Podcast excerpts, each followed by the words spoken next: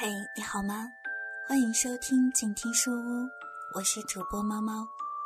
今天猫猫将和大家一起分享一本书，《坐上冰火箭去太阳》，作者是盖尔·古崔特，译者是周长，由广西师范大学出版社出版。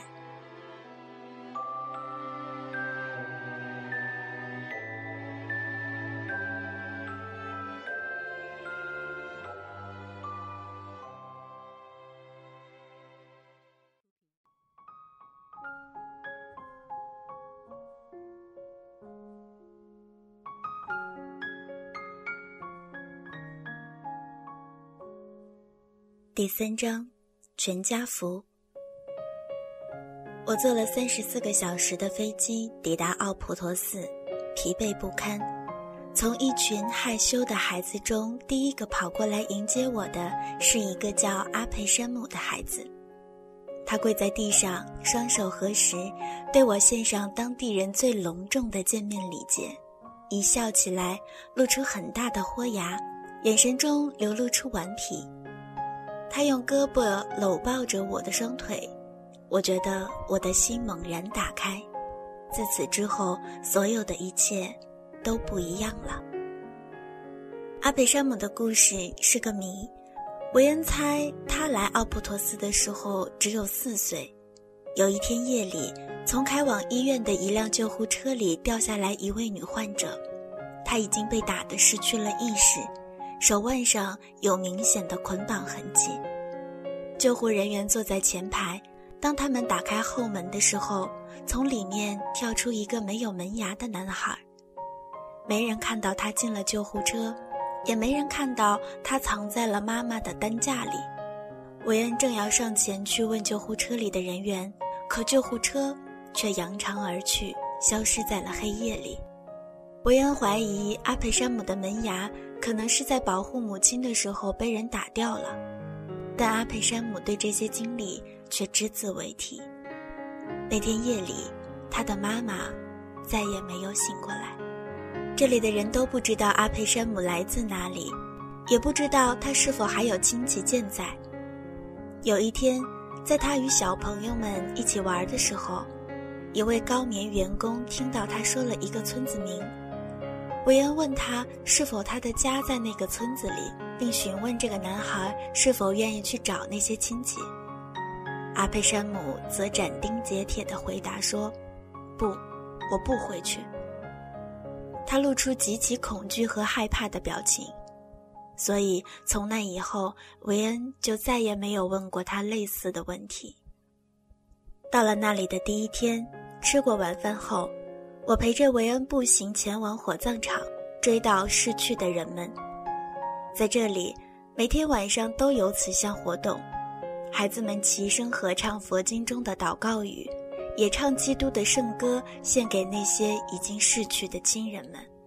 我们走在泥泞的路上，身后跟着一群调皮的孩子，他们齐声喊着：“马修·维恩去火葬场喽！”他们一边喊着。一边互相推挤着，争先恐后的想要与我们牵着手。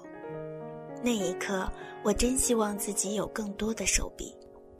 火葬场就在奥普陀斯的最东边，却要走过一个狭长的荒地。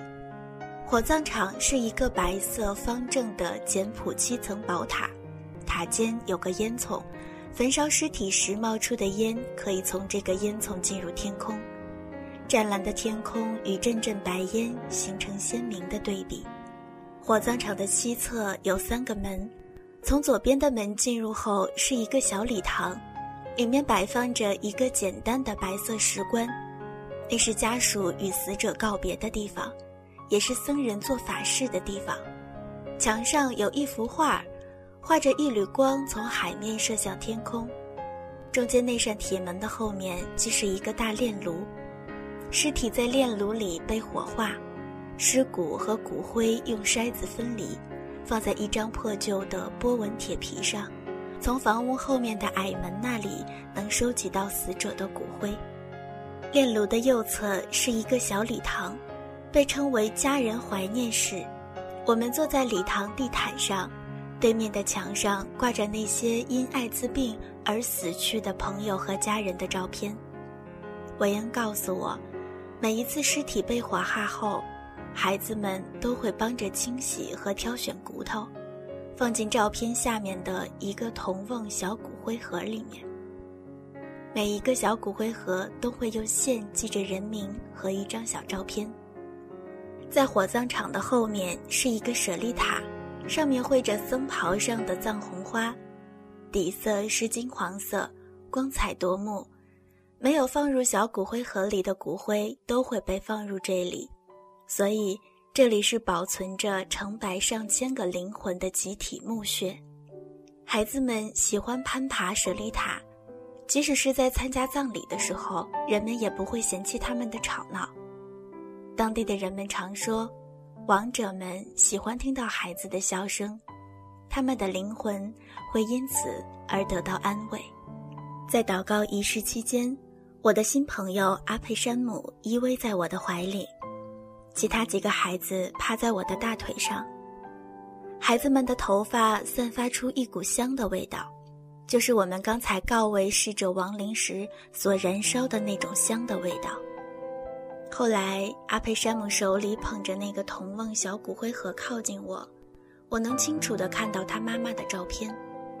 他只是简单的说了句：“妈妈。”他知道去哪儿找他，他会经常来看望他的，抱着他的骨灰，并把他介绍给新朋友。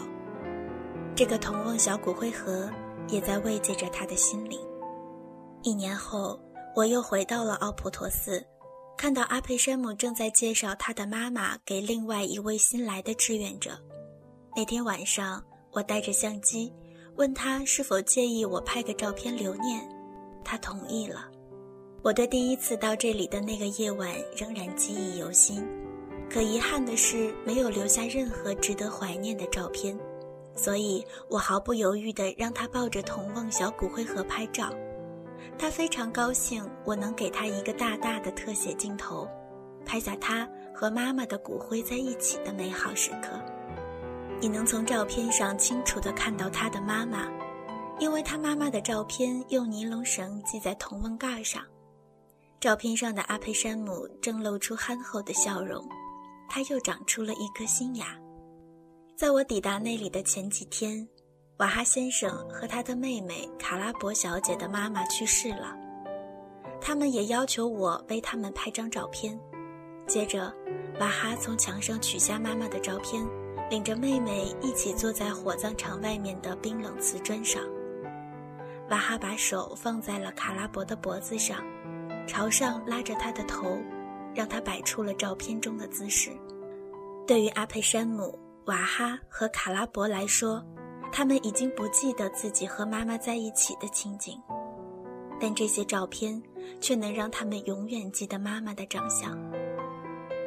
两年之后，我到美国缅因州的东北港小学进行演讲。当我向五年级的孩子介绍奥普陀斯的孩子们的生活现状时，这群学生所问的问题出乎我的意料。小学生们不像成人们那样问我是否有瓶装水可以喝，我用哪种照相机，我是否有一个浴室，资金从哪里来呢？以及照片上的这些孩子怎么这么了不起呢？等等，他们的问题却是：你说这些孩子很穷，他们怎么看起来一点都不穷呢？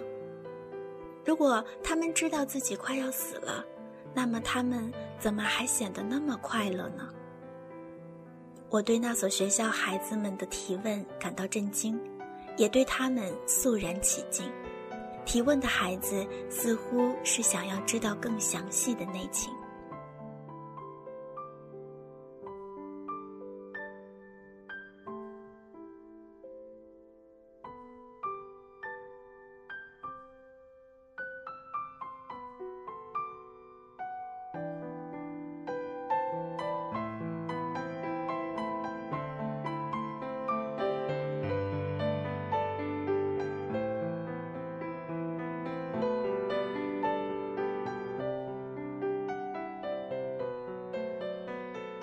今天的故事就为您分享到这儿，故事来自于《坐上冰火箭去太阳》，由广西师范大学出版社出版，作者是盖尔·古崔特，译者是周畅。更多精彩，欢迎搜索新浪微博“帕拉猫小姐 ”，P A L A 猫小姐。我是主播猫猫，我们下期见。本节目由静听有声工作室出品。在公众微信搜索“静听有声工作室”或“我爱静听有声”的完整拼音，了解最新节目发布、歌单以及二零一五年的最新活动。安静聆听，让心宁静，静听有声，聆听内心的声音。